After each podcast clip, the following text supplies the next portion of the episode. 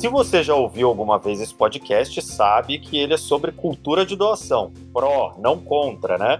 E, portanto, nós somos a favor de todas as formas de doação e o impacto que elas geram no quadro social pelo mundo inteiro. E, portanto, a gente também é a favor de mecanismos legais, né, mudanças na legislação que favoreçam a doação. Só que, infelizmente, não é sempre isso que a gente vê, principalmente aqui no Brasil. Nem sempre a legislação caminha em favor da cultura de doação. Já se sabe que temos por aqui uma legislação super complexa e que ainda cria uma série de barreiras, tanto para quem quer doar como para as organizações do terceiro setor, desde tributos até uma enorme burocracia que às vezes parece que estimula para que as coisas não deem certo. Por isso tudo, não podemos deixar de frisar a importância da atuação do terceiro setor junto às nossas instituições e representantes políticos, por meio do advocacy. Só assim a gente consegue ser ouvido e fazer avançar questões importantes para o setor como um todo. Para você entender um pouco mais o que, é advocacy, fique tranquilo e tranquila se você nunca ouviu falar nesse tema. A gente está aqui hoje para ensinar e aprender um tanto sobre isso. E para isso, a gente chamou a advogada Aline Vioto, especialista em advocacy com foco em terceiro setor, a área em que ela atuou por boa parte da sua carreira. Eu sou o Arthur Loubach. Eu sou a Roberta Faria. E o advocacy é o tema de hoje no Aqui, aqui se faz, aqui, aqui se doa.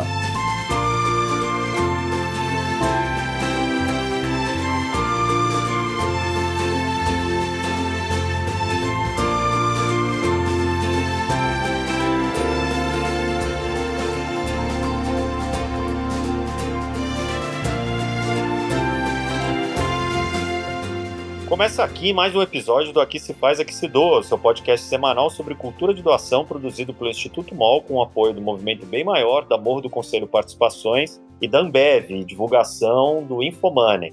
É, Arthur, eu acho que hoje um dos objetivos do programa é a gente dar ao nosso ouvinte, nosso ouvinte, um pouco da dimensão, da importância que a legislação tem quando a gente fala de cultura de doação. A gente fala muito de como captar, da responsabilidade das empresas, da responsabilidade individual dos cidadãos como doadores, mas é fato que um ambiente colaborativo, um ambiente focado na doação, precisa de atuação do Estado na forma de leis e mecanismos que incentivem e facilitem com que pessoas, empresas doem, que organizações recebam recursos. Essa é uma luta antiga do terceiro setor que nunca acaba, e apesar da gente ter conseguido alguns avanços relevantes nos últimos tempos, ainda há muito o que fazer quando a gente compara que mecanismos existem em outros países e todos os nossos desejos enquanto organizações da sociedade civil. Uma delas é o fato de o ITCMD, para quem não sabe, é o Imposto de Transmissão Causa Mortes e Doação,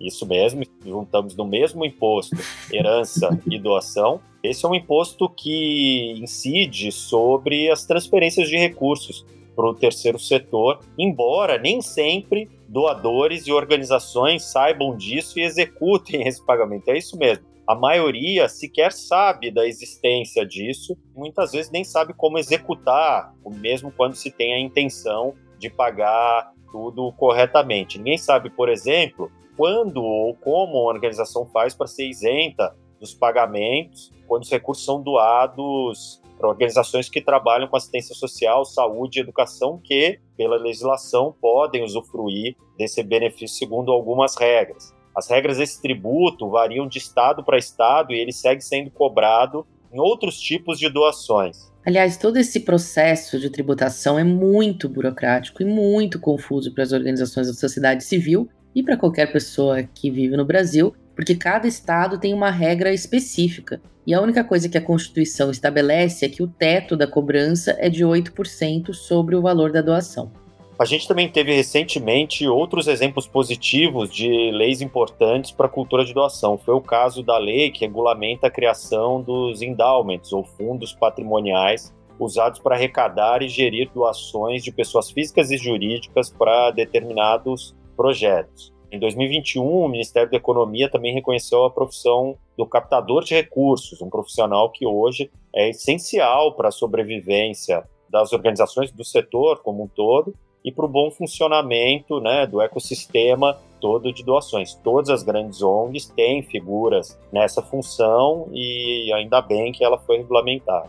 É, Arthur, e a gente não pode esquecer leis menos sérias, digamos assim, como o Dia de Doar, que tem entrado para o calendário oficial de vários municípios e estados pelo Brasil. Uma data festiva que traz cada vez mais resultados expressivos para o setor e que é muito legal ver sendo apropriada por câmaras de deputados e vereadores. Hoje também tramitam no Congresso algumas propostas de lei para impedir que os bancos venham a cobrar tarifas sobre as doações feitas usando Pix, porque a proposta original do Pix não diferenciava, não diferencia as doações feitas para CNPJs privados ou de organizações do terceiro setor. Essa ferramenta já causou uma pequena revolução na maneira de doar nos últimos anos e poupou as ONGs de custos com boletos que eram pesados. Então, é importantíssimo manter o Pix livre de cobranças para as ONGs.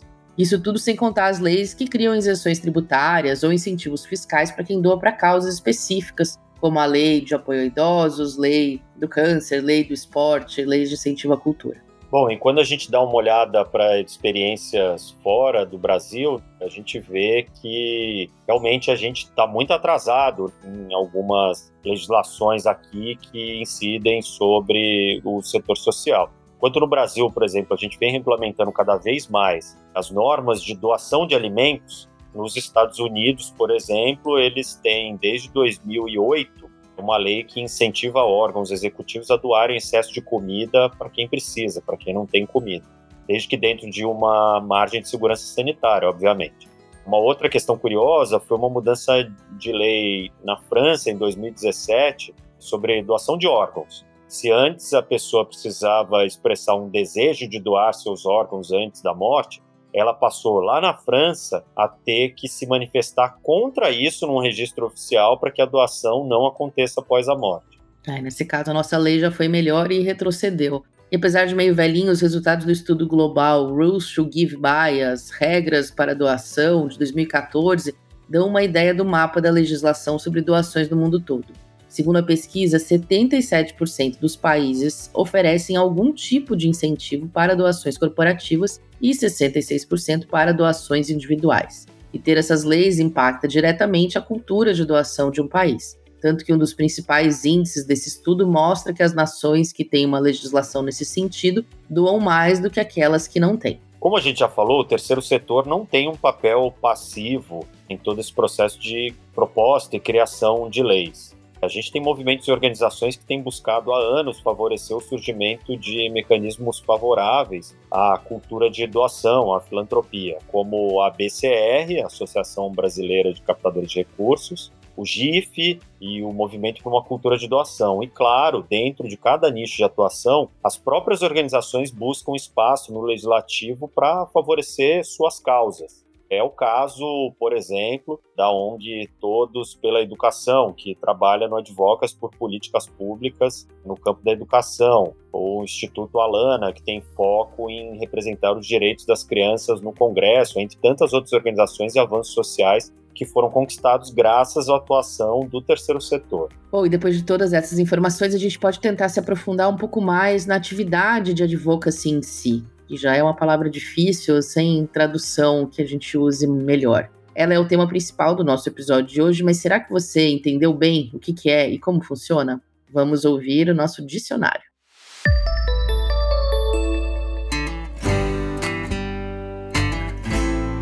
O glossário de hoje é meio gringo, hein, pessoal? Então segura minha mão e vamos lá. Várias das causas que recebem apoio das organizações da sociedade civil nascem, como você ouvinte já deve saber, de problemas sociais complexos e de grande impacto. Então, ao mesmo tempo que se tenta doar recursos para apoiar quem está sofrendo hoje, o terceiro setor também tem que ser ativo para solucionar essas mesmas questões com uma visão mais macro. E é aí que entra o famoso advocacy, que é um termo de origem inglesa que aqui no Brasil também é conhecido como incidência política. É uma atuação que busca justamente essa mudança no sistema. Então, advocacy quer dizer trabalhar ativamente para influenciar a opinião pública e a formulação de políticas públicas também, promovendo mudanças grandes, estruturais e duradouras na sociedade. Aí você me ouve dizer isso e você me diz: bom, Rafa, então advocacy é a mesma coisa que lobby, certo? Não exatamente. Ainda que essas duas atividades busquem influenciar ou até mesmo criar políticas públicas voltadas para um determinado interesse, há diferenças que são importantes. O lobby, que, diga-se de passagem, não é necessariamente nenhum bicho-papão como muita gente acha, porque ele pode sim ter um impacto positivo na sociedade, é uma pressão exercida por um grupo específico para influenciar alguma esfera do poder público de acordo com interesses próprios. Agora, o advocacy acontece em prol de uma causa maior. Ele busca, além de influenciar políticas públicas, conscientizar uma parte da população. Mais ou menos quando foi ali aquele movimento de várias ONGs em 2006 para criar a Lei Maria da Penha, sabe? Enfim, são atividades até que parecidas, mas elas têm essas diferenças fundamentais. Faz sentido? Eu sou a Rafaela Carvalho e toda semana eu te ajudo a desvendar um termo bem importante para a cultura de doação. Até a próxima! Valeu, Rafa. Acho que agora ficou mais claro. E agora que a gente já tem bem mais esticadinho que é advocacy, o que falta mesmo é um exemplo mais prático tirado do dia a dia do terceiro setor. Bom, poderíamos dar muitos exemplos. São muitas organizações pelo mundo e aqui no Brasil, principalmente as de maior porte, que fazem essa pressão constante por melhorias das políticas públicas para determinadas causas. Por exemplo, a WWF, que trabalha com conservação e recuperação ambiental, ou a Child Fund, que atua para a criação de melhores mecanismos de proteção à criança e ao adolescente. E não à toa, nossa produção conversou com a Luciana Quintão, que é fundadora e presidente da organização Banco de Alimentos e já esteve aqui no programa. Você pode andar uns episódios para trás. O Banco de Alimentos fez um trabalho importantíssimo durante a pandemia e faz um trabalho importantíssimo há anos, quando tanta gente estava e ainda está e continua passando fome. Eles, inclusive, têm um histórico de advocacy, uma atuação importantíssima junto aos órgãos públicos na tentativa de reduzir a fome no país, porque, por incrível que pareça, doar alimentos poderia ser crime aqui no Brasil. Vamos ouvir o que a Luciana tem a dizer? O Banco de Alimentos realiza o advocacy voltado para a nossa causa de muitas maneiras diferentes.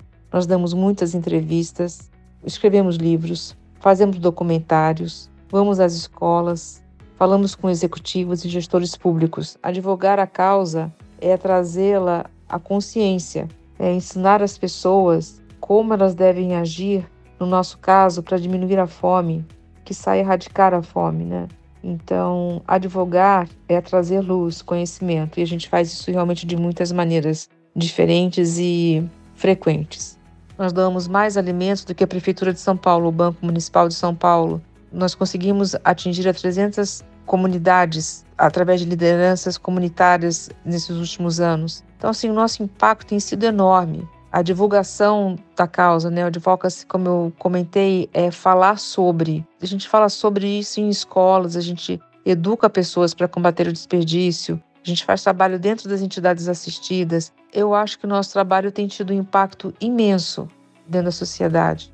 A Luciana tem uma longa história com esse trabalho para conseguir tornar legal e incentivar a doação de alimentos por meio de leis. E vale ouvir o episódio em que ela esteve por aqui, que ela falou mais sobre como as leis poderiam nos ajudar a combater a fome. Acho que essa atividade se traduz um pouco naquela expressão trabalho de formiguinha. São muitas as possibilidades, lugares, pessoas com quem você pode falar, é preciso atuar em diferentes frentes diferentes estratégias, tanto para fazer crescer a visibilidade de uma causa, quanto para atrair olhares dos gestores públicos para a importância daquilo que a organização defende e o que é muito difícil, fazer algum gestor comprar a ideia e conseguir continuidade para ela, porque o que não falta é promessa de vou ajudar essa causa que é esquecida pouco depois no meio da campanha ou mudanças de governo que fazem com que conquistas fiquem para trás na mudança de uma gestão para outra. É, Roberta, são casos como esse do Banco de Alimentos que fazem a gente abrir os olhos para o que significa de fato o advocacy. Agora, tá pronta para mais um exemplo esclarecedor e inspirador? Claro, imagino que já esteja na hora da gente ouvir a nossa entrevista do dia. A Aline Vioto hoje é sócia da VMCA Advogados e atuou ao longo de quatro anos como coordenadora de advocacy no GIF, o grupo de instituições, fundações e empresas, que é uma plataforma para fortalecer a filantropia e o investimento social privado aqui no Brasil. Além disso, ela também já foi chefe da assessoria técnica no gabinete da Secretaria de Governo da Prefeitura de São Paulo e advogada sênior da SP Cine, a empresa de cinema e audiovisual de São Paulo. O Arthur conversou com ela sobre como o advocacy e o terceiro setor podem e devem andar juntos para ter melhores resultados para toda a sociedade. Oi, Aline, tudo bem? Muito obrigado pela sua presença aqui. A gente está muito honrado de te receber aqui hoje no podcast. Oi, Arthur. Eu que agradeço o convite para estar tá aqui para poder falar de um assunto, de alguns assuntos, na verdade, tão interessantes e poder contribuir aqui com o debate. Aline, você tem uma pesquisa bem extensa sobre advocacy, a elaboração de políticas públicas voltadas para o terceiro setor no Brasil, né? Dentro do contexto político e legislativo que a gente vive hoje, né? Por aqui, que é bem complexo, para dizer o mínimo, quais são as funções e responsabilidades de quem atua com advocacy? Para quem não é do setor, onde é que vocês atuam? Qual é o impacto esperado disso? Para começar a responder essa pergunta, Arthur, acho que vale dar um passinho para trás para poder falar um pouquinho também o que, que é o advocacy, né? Esse termo que a gente usa tanto e que muitas vezes não é tão claro. Acho que talvez quem trabalhe com isso tenha essa dificuldade quando vai contar na família, né? Eu trabalho com advocacy e é, mas você faz exatamente o quê? E de fato, assim, acho que essa dificuldade também ela não é à toa, né? É um conceito que é utilizado de diferentes formas, que não tem uma definição específica. Eu vou aqui reconstruir, acho que tem três principais usos aí. Estou usando aqui uma reconstrução do guia que foi feito pelo Renato Morgado e pela Andrea Gozzetto, de tentar organizar o que quer dizer esse conceito de advocacy. Então, primeiro tem uma definição desse conceito de olhar ele como mais pela finalidade, que é justamente de pensar que o advocacy é promover mudanças em políticas públicas. Então, é de influenciar políticas públicas, de aprimorar políticas públicas, né? Que está olhando olhando justamente para o fim dele. Tem uma outra forma de conceituar aqui que também está olhando para a finalidade, mas que olha para a finalidade de uma maneira um pouco mais ampla. O advocacy seria não só a mudança, a promoção de mudanças em políticas públicas, mas também promover mudanças, digamos que maiores, né, nos hábitos, nos comportamentos das pessoas, ampliar um pouquinho mais, que seria aqui a finalidade do próprio advocacy.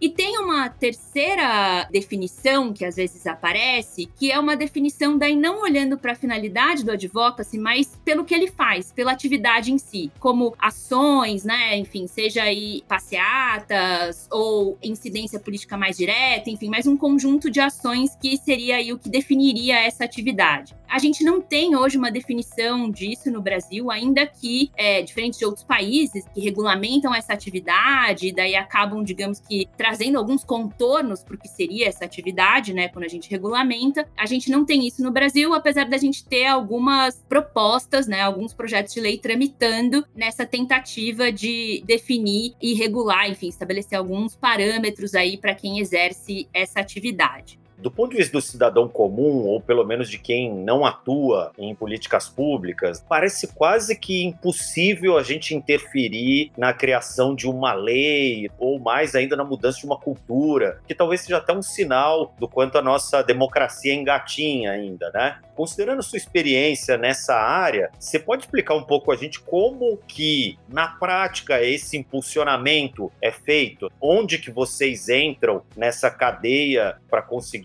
fazer as coisas andarem?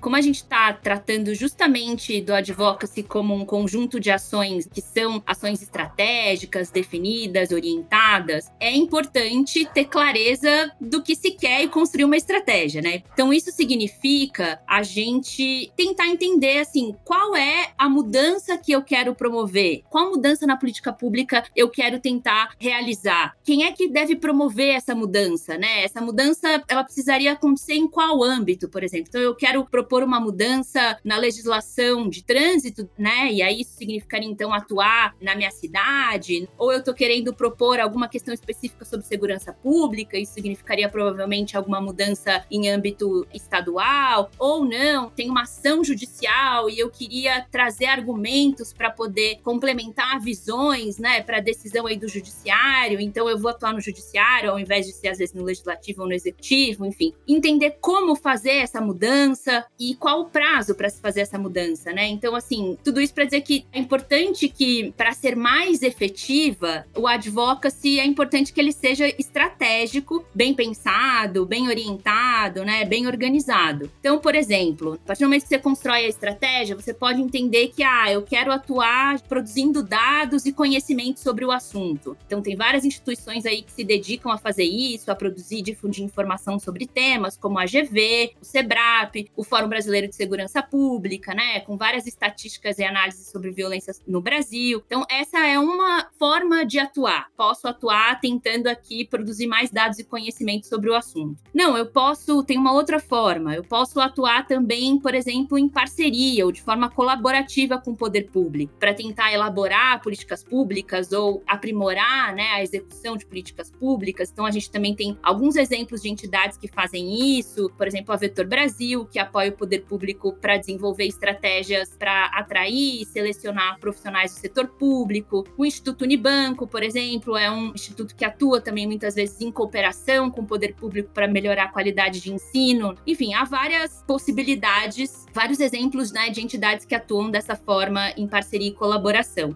Aline, você citou aí alguns casos de litigância coletiva e falou um pouquinho antes o caso do Greenpeace, que é conhecido pelas mobilizações há muito tempo. Você diria que tem algum tipo de causa que move mais ou ter um poder maior de mover as políticas públicas em prol de mudança, seja por mobilizar a população em prol desses movimentos, ou isso depende muito do noticiário ou de como que o caso está sendo conduzido, dos eventualmente parlamentares que se envolvem diretamente nisso e tal, ou dá para dizer que, por exemplo, trazendo aqui o Greenpeace e tal, tem algumas causas que são tratadas por esse meio há mais tempo, portanto o caminho já está mais aberto. Existe isso? Acho que tem diversos fatores que vão influenciar se uma causa tem uma receptividade maior ou menor a uma causa, né? Então, acho que tem o contexto político, se tiver acontecido, às vezes, algum caso que ganhou uma repercussão nacional maior, né, e que pode sensibilizar mais para uma determinada agenda. Acho que é difícil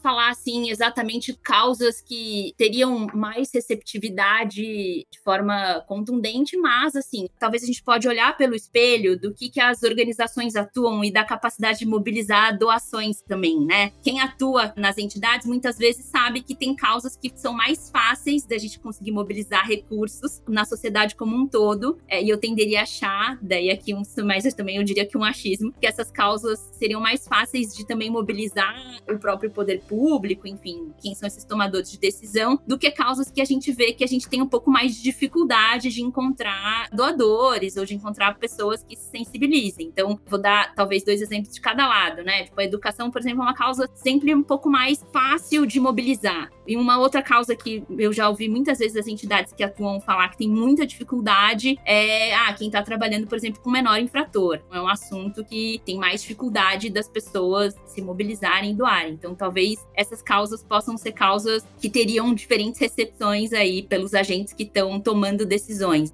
E trazendo a brasa para nossa sardinha aqui, então, se a gente falar da causa da cultura de doação, quanto que você acha que o terreno é fértil para evolução e criação de leis que favoreçam a doação aqui no Brasil? Qual é a sua visão sobre isso? Acho que tem um desafio colocado para a própria sociedade civil organizada de sensibilizar os agentes tomadores de decisão para essas causas. Acho que muitas vezes as causas que estão conectadas a impulsionar a doação, eu diria que o que a gente discute no campo como mecanismos que ou têm algumas falhas, né, e que precisariam ser aprimorados, muitas vezes eles não são perceptíveis para as próprias entidades que estão atuando no campo, entidades que atuam nessas agendas muitas vezes falam, nossa, seria importante a gente conseguir conversar, enfim, expandir essa discussão para além do círculo menor ali de quem está atuando mais diretamente, mas de poder chegar nas outras entidades e também de poder levar essa agenda para fora, conseguir sensibilizar tomadores de decisão com essa agenda. Eu vou dar um exemplo de um dos desafios que a gente enfrenta é com relação à tributação de doação, que é o tal do, do ITCMD, que é um tributo que a gente cobra das doações no Brasil como a gente cobra da transferência de patrimônio privado ou como a gente cobra da transferência de herança. É o mesmo tributo que incide sobre qualquer um desses tipos de transferência. E a gente tem então esse desafio porque olhando para outros países, né, tem uma pesquisa recente da FGV sobre isso, outros países costumam não tributar doação, ou no mínimo, ou eles não tributam, ou eles reduzem a alíquota. Porque a ideia é justamente tentar estimular que as pessoas abram mão dos seus recursos privados para fins de interesse público essa agenda é uma agenda que, se a gente for olhar assim, nesses últimos tempos, com a pandemia da Covid-19, surgiram várias questões com relação ao ITCMD. Porque, como a gente estava mobilizando mais doação, tentando fazer essas doações chegar na ponta, em vários lugares percebeu-se a dificuldade e o entrave que esse tributo coloca para a gente poder viabilizar essas doações. Esse é um tributo estadual, tá? Ele é competência dos estados estabelecer. Na época eu estava acompanhando isso né, um pouco mais de perto, vários estados surgiram propostas para poder alterar a tributação da doação. Então é isso, assim, teve um momento específico da sociedade que, né, precisou, enfim, a gente estava passando,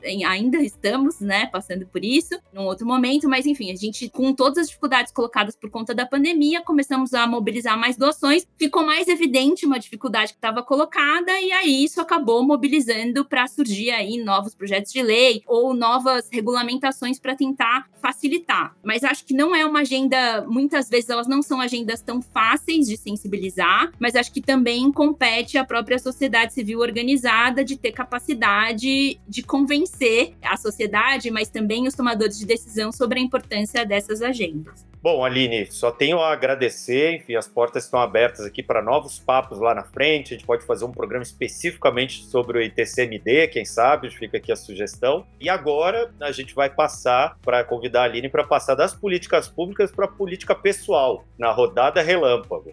Na rodada relâmpago, como os nossos ouvintes sabem, a gente convida o entrevistado ou a entrevistada a responder cinco perguntas de bate-pronto, em que eles falam da sua relação pessoal com a doação. Então é a primeira coisa que vier à cabeça, Aline, você responde para ser o mais real possível. Tá bom.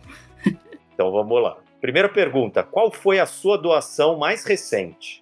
Olha, doação mais recente também tem a ver com o universo aí com quem eu tenho mais próximo, né? Eu tô sou advogada, então, e formada pela Faculdade de Direito da Universidade de São Paulo, e por isso tenho apoiado o projeto, a gente chama carinhosamente de PPDA, que é o projeto de promoção à dedicação acadêmica, que visa oferecer auxílio, né, financeiro para estudantes que estão na graduação para que eles possam se dedicar integralmente realmente a graduação e não precisem já, desde o início da faculdade, irem trabalhar, ou enfim, né? É, até por conta do processo de abertura da universidade, né? A diferentes perfis, a diferentes níveis socioeconômicos, isso também traz uma diversidade, mas muitas vezes também traz uma dificuldade de como garantir que essas pessoas fiquem na universidade e possam ter tempo para poder estudar, né? E essa é justamente a ideia do projeto. Fantástico, não conhecia. Aline, qual a sua causa do coração?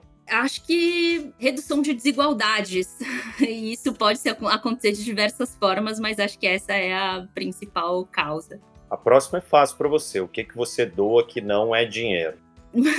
Tempo tempo, acho que toda essa parte de a gente, justamente por também estar tá advogando, permite poder auxiliar muitas vezes as entidades em poderem se constituir e na regularidade dessas entidades, né, com registro em cartório, é, ou mesmo, às vezes, defesas administrativas de questionamentos com relação à prestação de contas, enfim, então, fazendo essa, representando e defendendo diversas entidades e organizações sem fins lucrativos que precisam desse auxílio. Bom, a próxima pergunta, Aline, era para você falar de um projeto ou organização que você admira ou apoia, mas eu achei tão legal que vou quebrar um pouquinho o protocolo e vou pedir para você falar um pouquinho mais do PPDA. É da Universidade de São Francisco? Isso vale de várias áreas ou é só da Universidade de Direito? Esse é um projeto que a gente nunca citou aqui. Ah, legal. Hoje ele é focado no direito, ele é organizado por ex-alunos da faculdade e o projeto, tanto ele tem essa parte de né, poder oferecer uma bolsa, um auxílio para o estudante, mas ele também tem uma mentoria, né? Então a gente acompanha, coloca em contato ex-alunos e alunos que estão na graduação e durante o período que esse aluno está com essa bolsa, ele vai ter dois mentores, então também acompanho alunos de graduação justamente para poder conversar e trocar com eles um pouco sobre as nossas experiências, poder aprender também do que está acontecendo na universidade, das mudanças, quais são as discussões que estão colocadas, mas também muitas vezes entender assim, é, é muito entrar na graduação e especialmente não só a graduação, mas eu diria que a Faculdade de Direito da USP é um espaço que pode ser muito, no mínimo, difícil para quem chega nesse espaço, e acho que tentar ter pessoas para poder auxiliar em como trilhar esse caminho e poder trocar, especialmente, né, essas experiências. Claro que a experiência vai ser de cada um, mas é muito relevante. Então, tem essa dimensão das mentorias e também tem uma dimensão, o projeto tem aulas de inglês também para os alunos, né? Porque muitas vezes essa é um desafio com alunos cotistas que querem aprimorar o seu inglês, então também o projeto tem aulas de inglês. E em alguns casos a gente também nos últimos tempos começou a tentar viabilizar aí, até por conta das dificuldades que a pandemia colocou, então doação de equipamentos para que todo mundo pudesse estar tá cursando a graduação com condições melhores, então computador, enfim, tentar viabilizar aí equipamentos para as pessoas. Maravilhoso. E a última pergunta, Aline, tá fácil. Você já convenceu alguém a doar? E se você convenceu, qual que é o seu primeiro argumento, aquele que é matador? Assim, acho que talvez o processo de convencimento ele também é um processo de escuta, né? Então, acho que tentar entender o que pode ser uma causa que sensibilize aquela pessoa, né, para poder indicar aquela causa que vai ser mais adequada ali para aquela pessoa, acho que seria isso. É, e acho que talvez seja menos um argumento matador, mas mais a capacidade de escuta para poder encontrar o que, que pode encaixar melhor ali, né? eu diria que o seu argumento matador é a informação, assim, porque o PPDA você já me convenceu, eu vou doar já saindo daqui, nem sou do direito. Aline, muito obrigado, foi incrível. E de verdade, vamos ver se a gente faz um episódio aí mais para frente para a gente falar mais algumas coisas que esse tema nos interessa muito, né? A interface é, entre as mobilizações e o advocacy, né? Como tornar vontades em projetos, em estratégia, em interferências de fato nos interessa muito. Não, eu estou à disposição e, e agradeço demais também o convite para estar aqui com vocês. Obrigada. Arthur, uma das coisas que a gente aprendeu hoje certamente é que para conseguir fazer mudanças e mobilizar pessoas em torno de uma causa, saber explicar e, de certa forma, vender essa causa é essencial, né? É, com certeza, Roberto. E esse seu comentário tem tudo a ver com a nossa colunista, Duda Schneider, que é a nossa especialista em marketing relacionado à causa, e o merchan do nosso tipo aqui no programa, né? O de produtos que revertem renda para o terceiro setor. Vamos ouvir que dica que a Duda trouxe hoje no Mexendo Bem?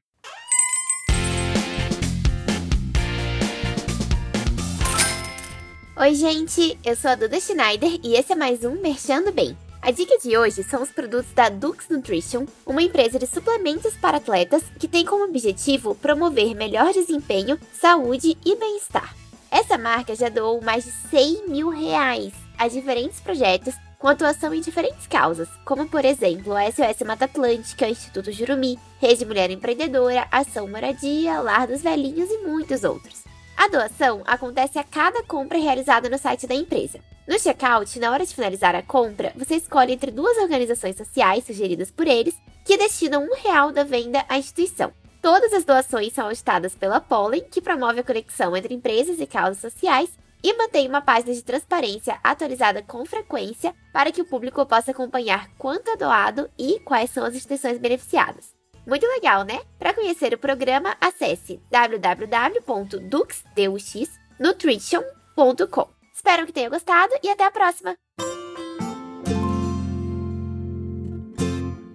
Arthur, os papos de hoje me deixam, como sempre, que a gente toca no tema da burocracia, muito pensativa, né? Tem tantas coisas erradas, mas também tem tantas conquistas impressionantes e tantos caminhos para atuar O caso do Banco de Alimentos, que a gente conhece bem, mostra na prática que esse trabalho de pressionar por políticas públicas que atendam às necessidades da sociedade é urgente, necessário, permanente e leva muito tempo, né? A Luciana está há 20 anos batendo na porta de gabinetes e políticos dos mais diversos espectros, nas várias mudanças de governo estadual, federal, municipal, tentando fazer a causa ser abraçada, né, por toda a sociedade, pelo Estado. E é difícil isso acontecer. Não tem como esquecer essa lição da Aline sobre o que significa advogar politicamente por uma causa. É, Roberta, lembra a época em que a gente não vivia nas trevas? então. Espero que a gente esteja perto do fim, Arthur. Também. Mas naquela época, a grande discussão que a gente tinha de política entre amigos, nas salas de aula, no terceiro setor ou nas empresas, tudo era quanto que cada um achava que o Estado deveria interferir na vida pública, né? Então era mais Estado, menos Estado e basicamente seu posicionamento político era para um partido ou para outro, se você era mais liberal, menos liberal, se tinha que ter mais Estado, se tinha que ter menos Estado. Naquela época a gente achava que era terrível, né, essa discussão. A gente considerava que a democracia era algo óbvio. Mas, enfim, nessa época eu acho que a gente discutia melhores caminhos para o nosso país e era muito saudável. Eu acho que tem uma coisa que os dois lados sempre concordaram, ou os vários lados envolvidos sempre concordaram, é que o Estado tem que jogar a favor da sociedade. Então, na pior das hipóteses, o Estado tem que não atrapalhar boas iniciativas. Esse assunto pede uma cerveja e uma mesa de bar. Cara, a gente faz esse trabalho no terceiro setor de correr por fora do Estado e na iniciativa privada, adotando problemas que estão aí sem donos, mas que são de todo mundo para tentar resolver as coisas, mudar o mundo, etc. Mas a grande verdade é que para mudar o sistema, você precisa ou derrubar o sistema ou estar dentro dele para mudar as regras em que ele funciona. E então não dá para a gente a palavra certa seria não botar a mão na merda, mas também pode ser fazer omelete sem quebrar os ovos. A gente precisa fazer parte das leis, precisa fazer parte de quem toma as decisões políticas de alguma maneira, né, ou com representantes do terceiro setor, ou com representantes, né, eleitos que representam os nossos interesses. Então, acho que uma coisa que é ser levada em consideração nesse que é um ano eleitoral e uma chance da gente sair das trevas é olhar para os seus candidatos e pensar e pesquisar como eles se relacionam com o terceiro setor. Eles são apoiadores das organizações da sociedade civil, eles estão ligados a organizações da sociedade civil porque é só assim que a gente vai conseguir, de fato, né, criar leis que nos favoreçam e nos fazer ouvidos se a gente estiver sendo representado por alguém que entende o valor do nosso trabalho, da nossa causa. Então, fique aí. Pergunte ao seu candidato, à sua candidata, qual é a sua relação com o terceiro setor? Para quem você fez a sua última doação? Que ONGs você apoia? Que ONGs te apoiam? Acho que isso diz muito sobre quem merece nosso voto. Muito bom. Enfim, agora que ouvimos o som do tabu sendo quebrado, é a sua vez de se manifestar, mandar uma mensagem para a gente comentando o tema, botando suas questões, sugerindo temas para novos episódios, talvez, né, desenrolando esse tema aí. Basta você entrar lá no nosso Instagram, arroba Instituto Mol, ou no LinkedIn, é o mesmo arroba. Se você ainda não está seguindo a gente, essa é uma ótima oportunidade para começar também. Ou você vai deixar de acompanhar esse conteúdo bacana que a gente faz com tanto carinho toda semana. E a gente se despede por aqui, até semana que vem. Esse podcast é uma produção do Instituto MOL com apoio do Movimento Bem Maior, da Morro do Conselho Participações e da Ambev. A produção é de Leonardo Neiva e o roteiro final e a direção são de Vanessa Henriques e Ana Ju Rodrigues e o design da Glaucia Ribeiro, todos do Instituto MOL. As colunas são de Rafaela Carvalho e Duda Schneider, da editora MOL. A edição do som é do Bicho de Goiaba Podcasts. Até mais. Até mais.